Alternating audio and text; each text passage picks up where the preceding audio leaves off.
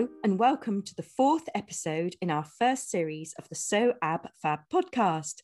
I'm Ali and I run Bobbin Sewing School, and my co host is Caroline of the sewing business Sew Ab Fab.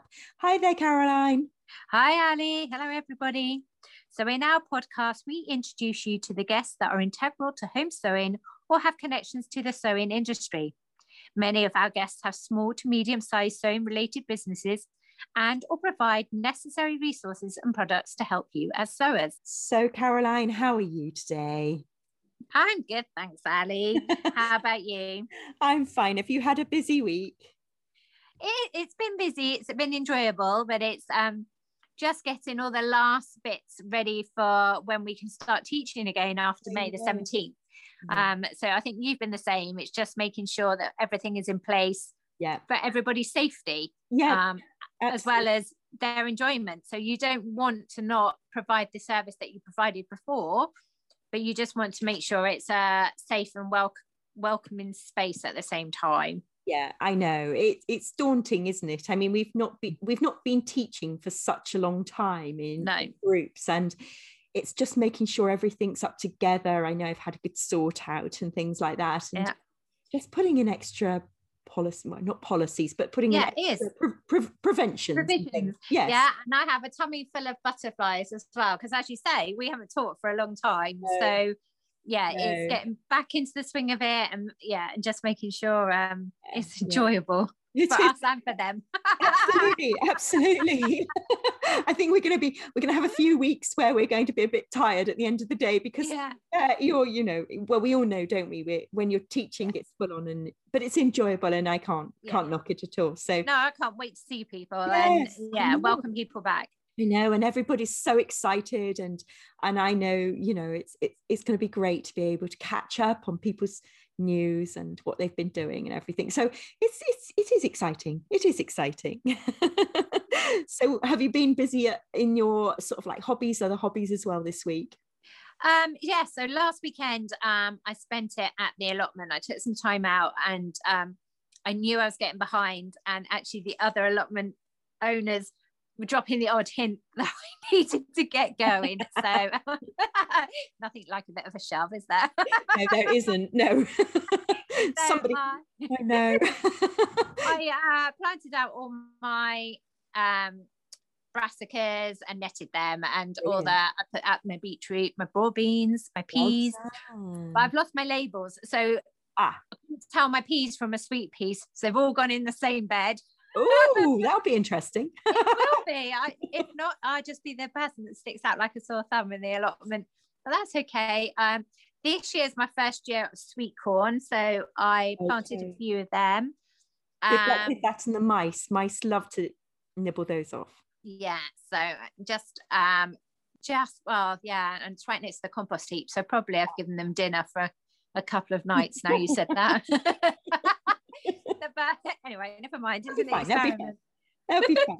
yeah, so, so yes, the chickens loved it because it yeah. meant that because I was up there for so long, they were out for a long, long time. Yes. So um, they were having a whale of a time. I dug little uh, potato mountains uh, for my potatoes, but they're no longer because the chickens have um, just scratched yeah. and scratched and scratched. Yeah. So everything is all all flat, flat again, but never mind. Never mind.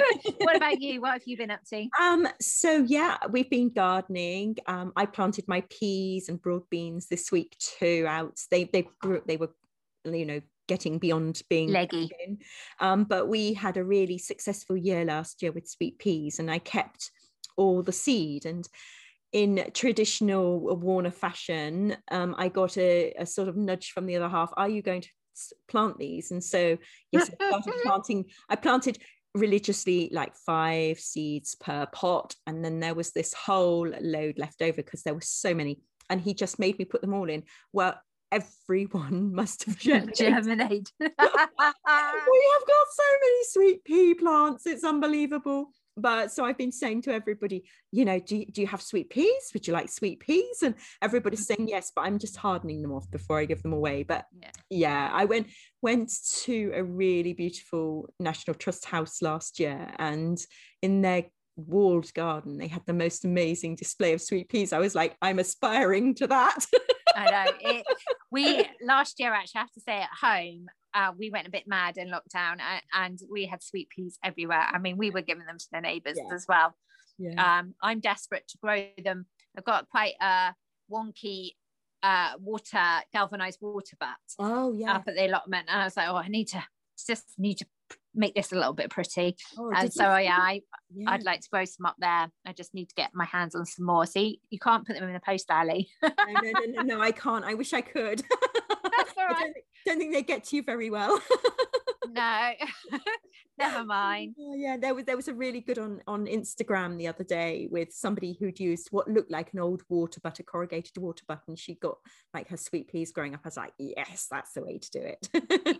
any any object yeah. will do. I'm uh, I'm convinced now. If I see something lying around, yeah, I'll it, put something it. in it. Yeah, exactly, yeah. exactly. Yeah. Yes, yes. So, uh, and the animals are they all good?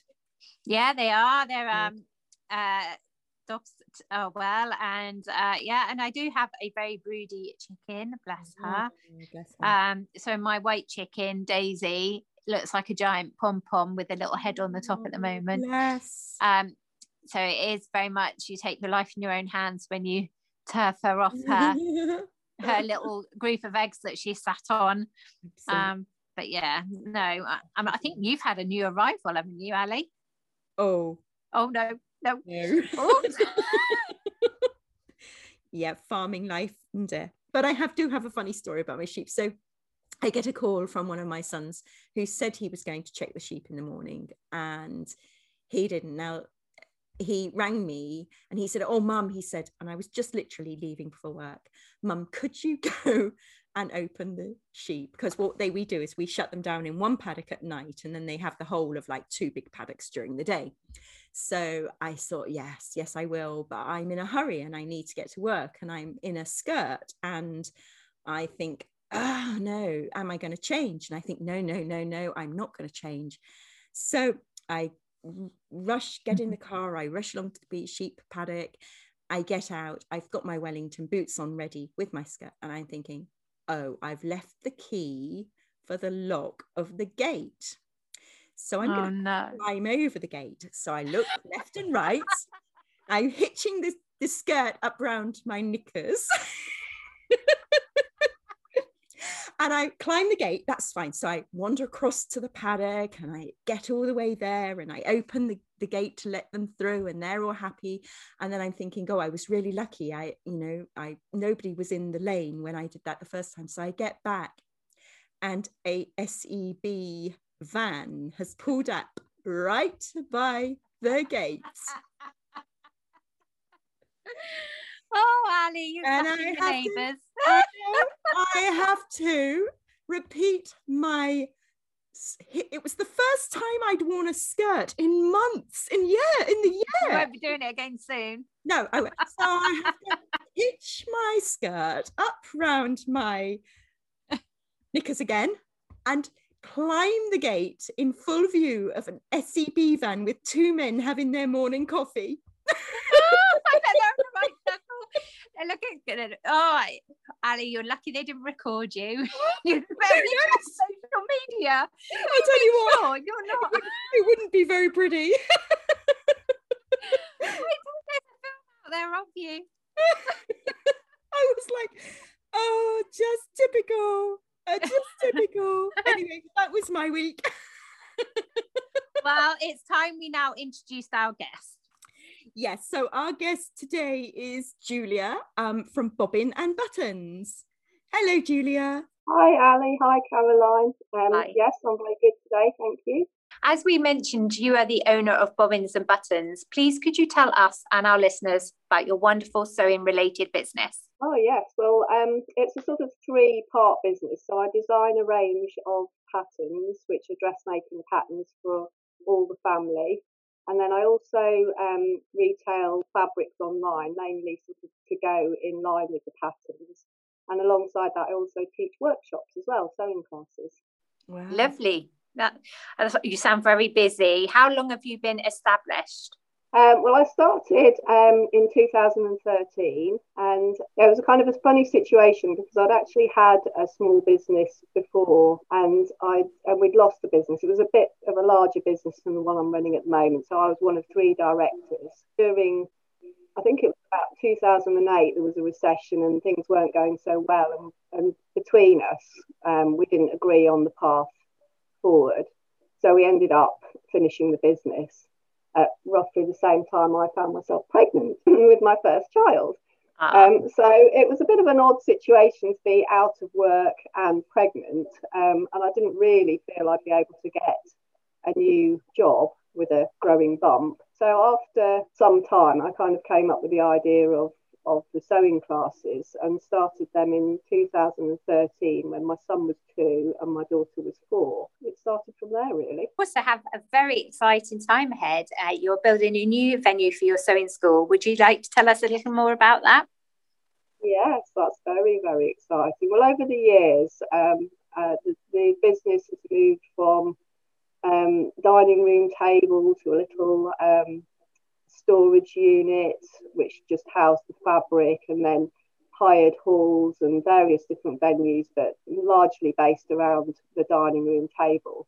Um, and over the years as well, I've kind of looked into the possibility of having a shop, but I kind of consider my business as a bit of a lifestyle choice as well.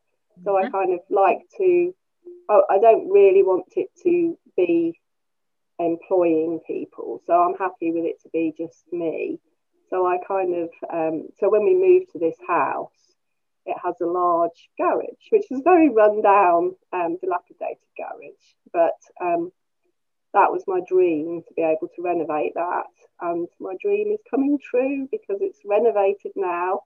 And after this, I'll probably be with a paintbrush, these walls ready to move in. So um, I'm allowed to work my uh, sewing classes there as long as they remain small. Um, I'm allowed to do my um, retailing, online retailing from there. So it's all, um, it's my perfect solution. It's so exciting, Julia. I'm so pleased for you. So one of the things you mentioned that a key part of your business is the sewing patterns, your sewing pattern range. Um, what made you start to design and draft your own dressmaking patterns? Well, by sort of trade, my earlier career was as a pattern cutter in the industry um, for sort of high street fashion, and that's really what brought me to Leicester. So that was already there. And then within the classes, I used to make some patterns and grade them to different sizes, mainly children's clothing, really, which is where the children's wear started.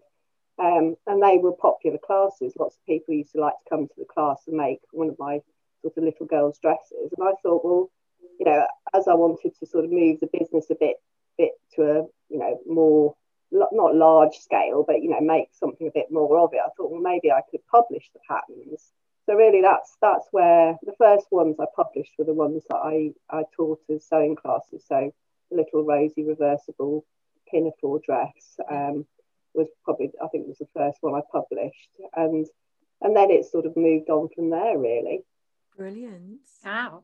So we're interested to know whether you sketch your designs initially or do they come to you as you drape material onto a form? Oh, well, I'm definitely a sketcher. I've got endless, endless books of sketches and ideas and, and they come at all random times of the day and night. You know, you can so I've got sketchbooks everywhere. It's really something I want to sort out actually because I've got so many sketchbooks. I kind of have an idea in one and then I think, oh, where was that idea? I had a great idea and it's in a different sketchbook. so I really need to put them in one sketchbook. But I also like um, Pinterest. So I like pinning lots of ideas. But really the ideas so far have sort of come organically as a sort of solution to if I wanted um, a, a, dress to wear or had an idea of a dress I wanted to wear. I thought, oh, well, that might make a good pattern. So I tend to to kind of make one up, wear it, and, if, and you know make changes mentally. And then if, if I'm feeling like this is a good pattern or something I want to pursue, I'll make it into a real pattern. But like I said, the first, the early ones were all the kids' wear styles. So again, solutions for them. Um, and there was the little dungaree dress for, for girls, and that's my daughter's favourite dress.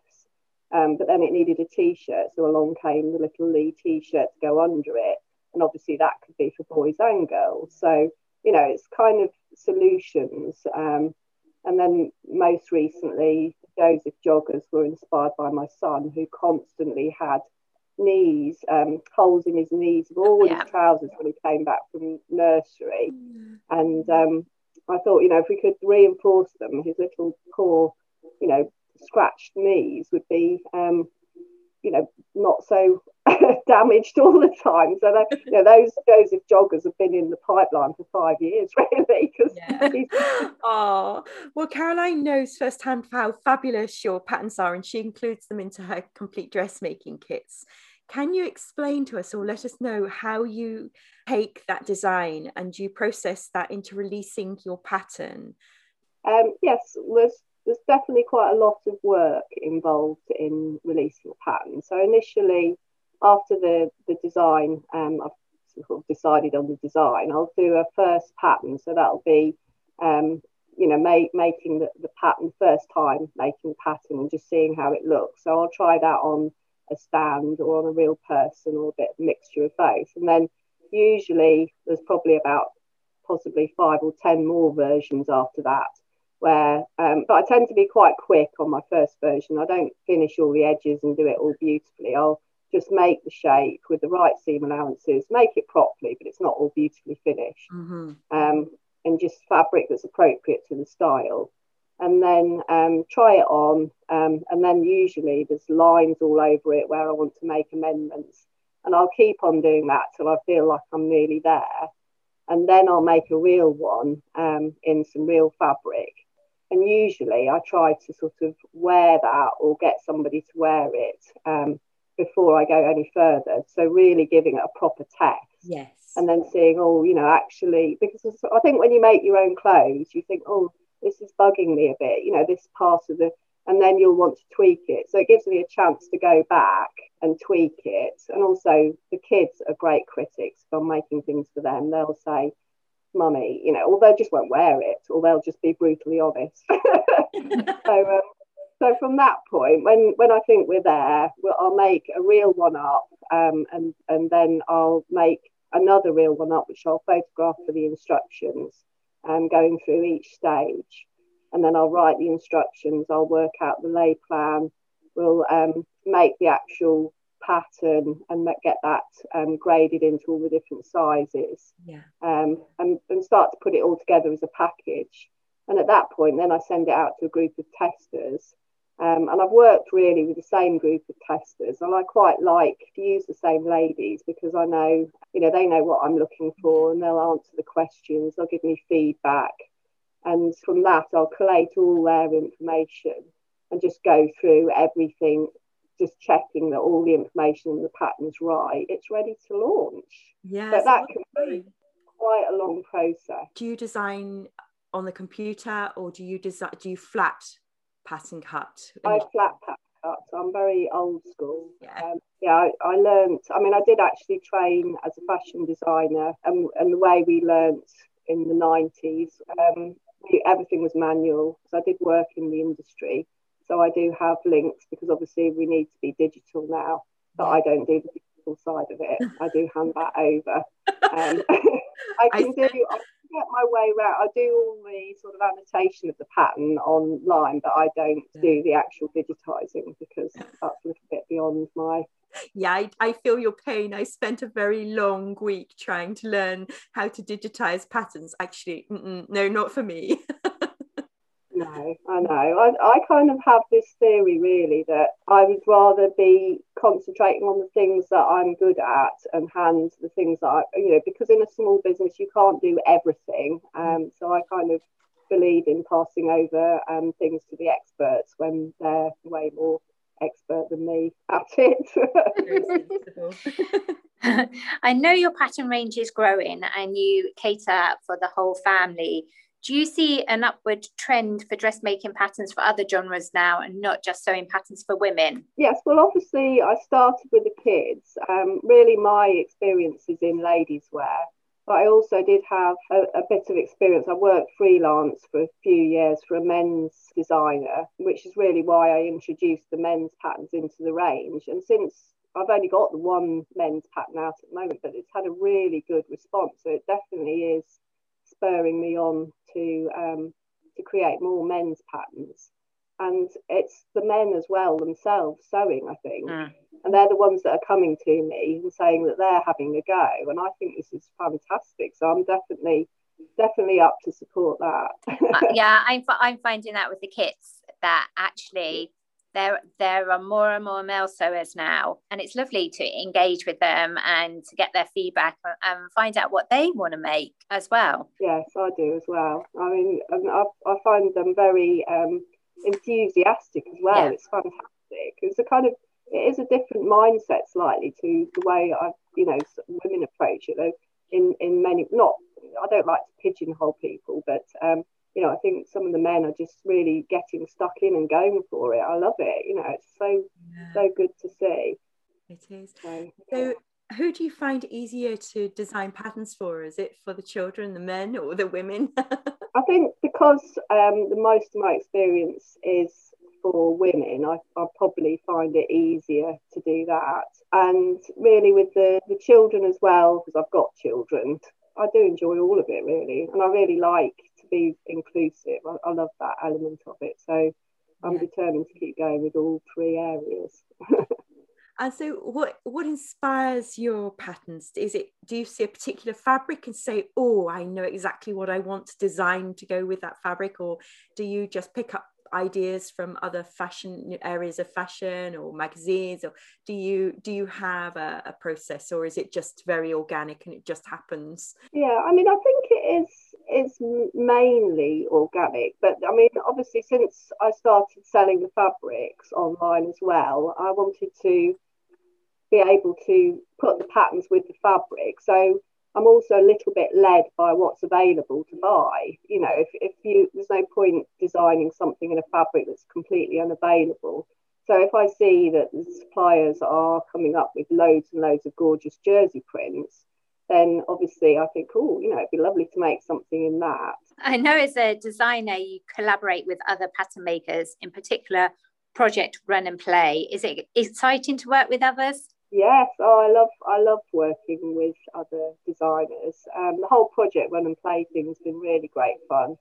Um, it started, I think, maybe a couple of years ago, when I was invited to take part in, um, I think it was season 22. They did a competition, um, and they invite certain designers to to to um, be in a sort of sewing bee style competition, but online. And then we work to a theme and then each week somebody gets knocked out. I mean i didn't get very far in the competition but i loved the whole process of it. And since then they've invited me to to take part in their other collaborations. So recently we we designed around the theme of um, book club um, for kids. They're all kids patterns and came up with some patterns that were launched in line with each other but we all made each other's designs up and made our photos up with each other's design. So that the whole thing was like a, a, a lookbook at the end. Yeah. and it was really good fun.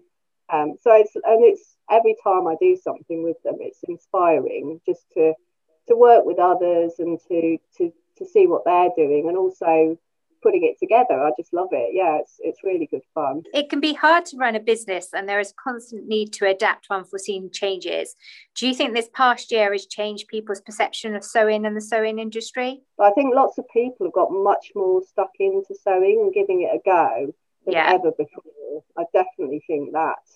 Um, and like we talked about earlier, men are definitely engaging in it much, much more now. I mean, I did actually hear, I was on a, a brief um, radio interview, and they said to me um, that sewing machine sales had increased by something like 30%.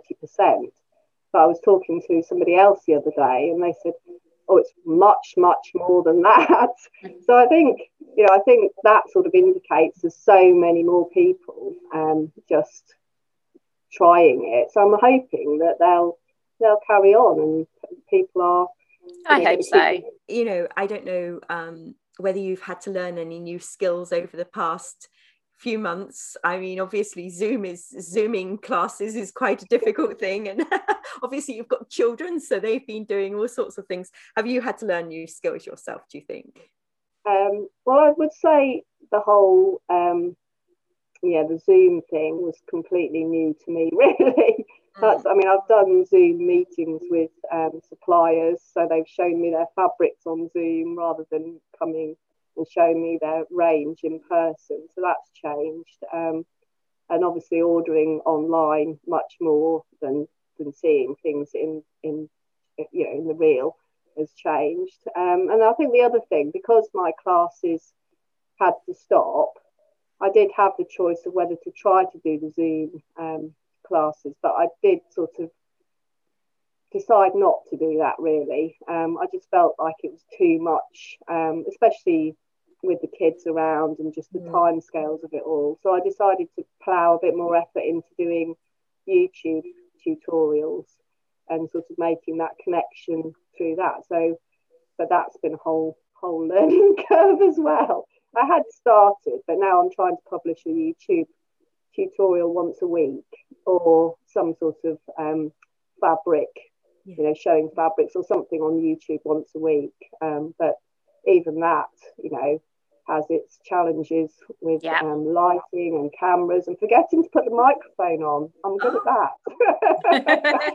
I did a tutorial. I, I, I don't want to tell Caroline, but I'm going to fess up now.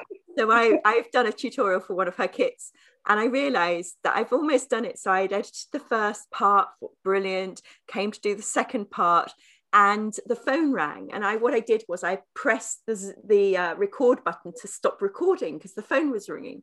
I must have pressed it twice because I've got the whole phone call, but I've got 20 minutes of nothing after that. so I've got to redo it. okay, Ali. I know. It'll be done. You like working under pressure. The deadline's yeah, tomorrow. so, I mean, it's so stupid, isn't it? But you're just you you know we're not professionals. We're not. No, it's so true. we're doing it ourselves. I mean, yeah. we're doing it ourselves. We've not got the people around us saying cut. Yeah. Yeah, I'm always forever having to edit the dog out, the doorbell. Um, I, I mean, I've apologized in all my videos for the background noise because I, I don't have the skills into get in getting rid of all of them. What age did you learn to sew, and was there someone that inspired you to start? Um, yes, yeah, so I learned. I think I was about seven years old, and I still remember this actually. And my mum, um, I mean, growing up in the 70s and 80s, my mum was very much making all her own clothes because I think in those days um, it was a case more of if you wanted new clothes, you had to make them yourself because the cheap imports and things weren't available. So she did pretty much all um, the clothes for herself and for me and my sister. And then one day I remember she worked as an occupational therapist.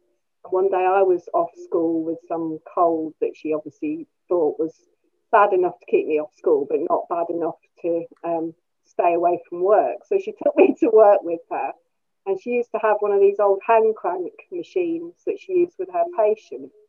So she popped me in the office and said, Here's some bits of calico, turn the handle, and that's how it works. And I just remember being utterly mesmerized with this thing. And I made about 15 pencil cases for my sister for when she got home from school. They were all utterly rubbish.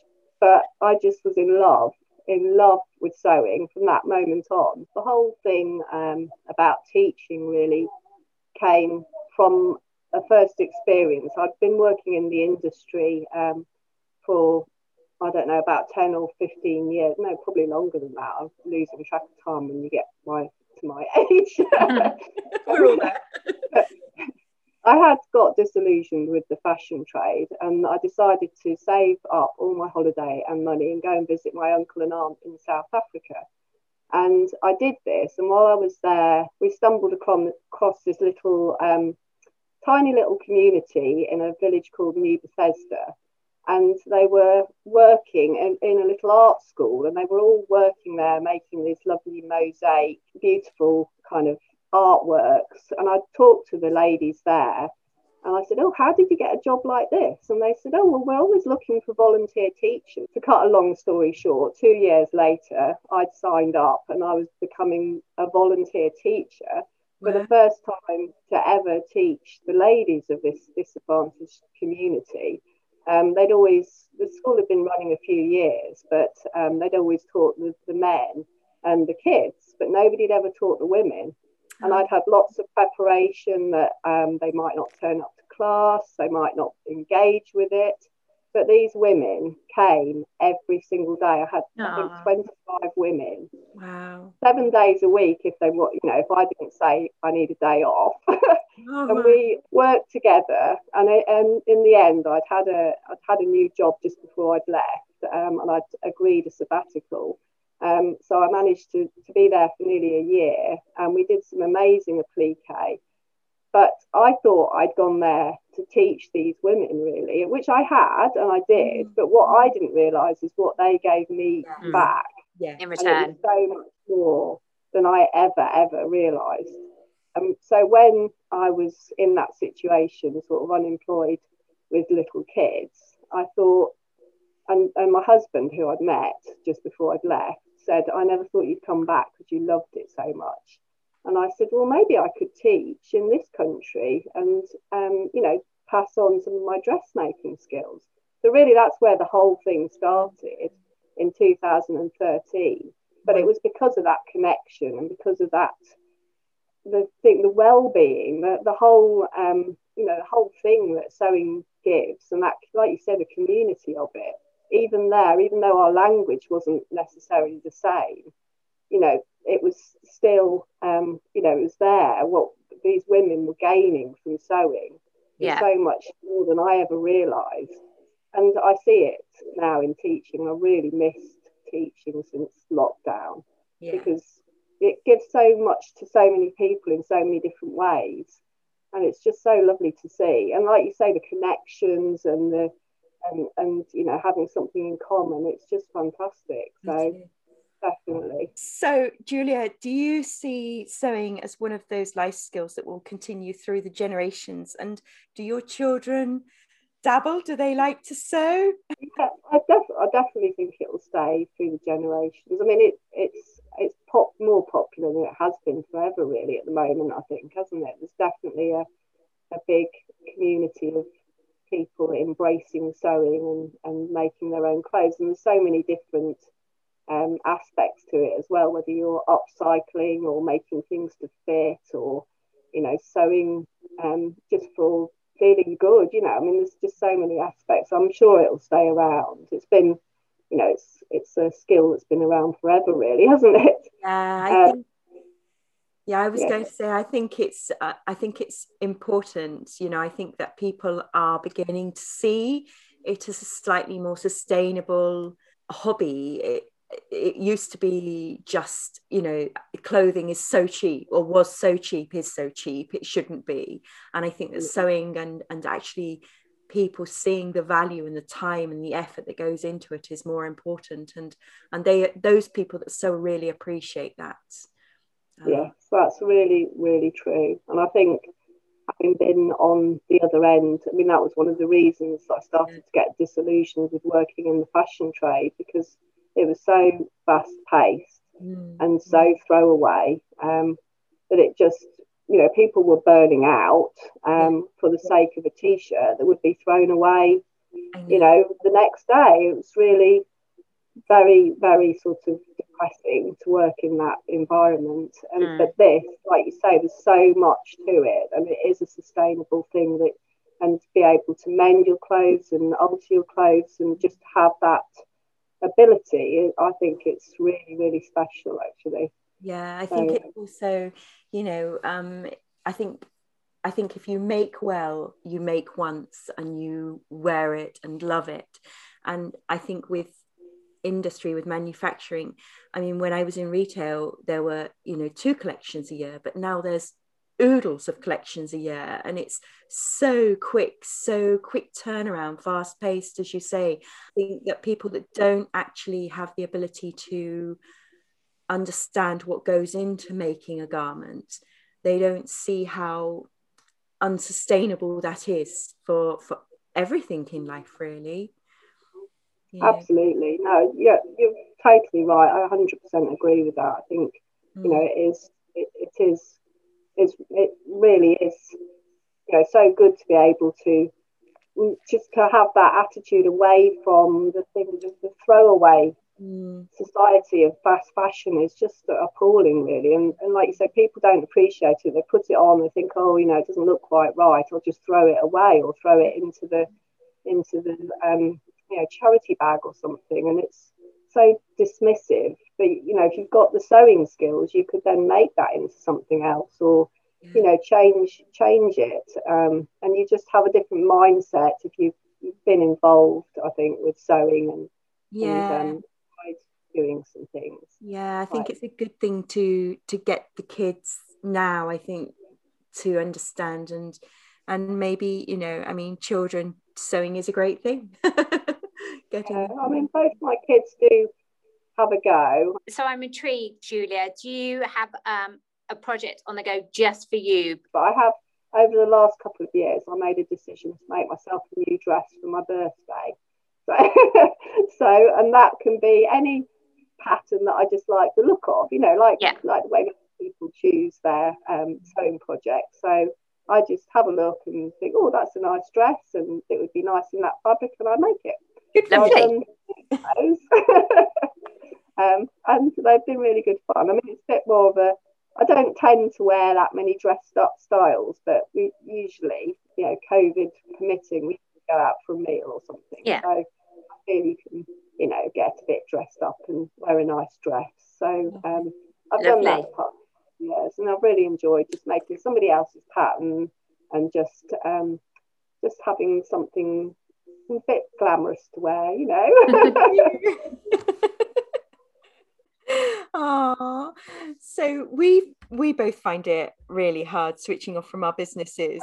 Um, do you ever manage to take a day off and maybe throw yourself into any other hobbies? I do. Well, I do take the odd day off. Try to sort of um, be mindful of having a bit of um, time away from the business. I enjoy. Um, I do enjoy a few other things. I like try to keep fit. I like running. I do quite a bit of running. I also like baking as well. And I've recently discovered that um, my daughter's really enjoying baking. So we have some lovely mummy daughter times together, and we'll make um, a fresh batch of cookies or more than one fresh batch of cookies, whichever recipe she decides. Most weekends now. So, and during that time, we're having nice chats and obviously lots of tasting. oh, oh, it's Julie. It's been lovely talking to you, and thank you so much for allowing us to interview you. Um, but just before we say goodbye, do you have any new aspirations for the business? Obviously, opening up your your new studio is going to be the big one, but do you have anything like further in the future that you're hoping to develop for bobbins bobbins and buttons well at the moment i like you say i am focusing on opening up the studio. I always have plans going on. So i do actually want to spend a bit of time. I, I do want to sit down um, and make some plans. But I still I'm happy with the way the patterns are going. Um, I'm definitely looking to to work with more retailers and sell um, the patterns oh, to small shops as well um, and keep on growing that side of the business really and offering fabrics that go along with the patterns. So I'm, I'm hoping to sort of base it around that, but I think there will be some some more ideas coming in to the mix to how to do that, hopefully. Thank you, Julia. We really appreciate your time today. Um, and it all sounds so exciting. And we, we can't wait to see what Bobbins and Buttons does in the future. Yeah, yeah. Oh, thank you very much. I feel very um, honoured to have been here today. And, and thank you so much for the lovely interview. Really yeah. enjoyed it. It's been brilliant. Thank you. Thank you. Good luck with everything in the future. Wow, Julia. Thank you so much for that. It was very insightful into what it takes to draft a pattern and get it onto the shelves. Fascinating, really. So thank you. Yeah, there's there's so much more to it, Caroline, isn't there? It's not you know, it's not straightforward job. It's not straightforward. I, there is there's a lot of work that goes into releasing a pattern. I think we'll hold off for a little while, Ali. Yeah. you keep pushing, but yeah, and I keep pushing back. had this conversation since 2014. Abby's winning at the moment. I know. anyway, so um, Caroline, who's going to be our next guest? Our next guest is Damien. Um, he is a textile agent, so is giving us an insight to his daily life, um, bringing fabric to uh, home sewers. Oh. So tune in for that. Oh, fantastic! Fantastic! I can't wait to hear about um, the, the the other end of the the retail of fabric. I know something totally different. Yeah, yeah, it will be. It will be. So, if you enjoyed our podcast and you would like to hear more, please do subscribe. Uh, you can find more details about us and the links to this show at www.soabfabpodcast.podbean.com. And there you will find our website links and social media feeds and the links to Julia at Bobbin and Button too. So keep in touch. And in the meantime, happy sewing, everybody. Happy, happy sewing. sewing. Bye. Bye bye.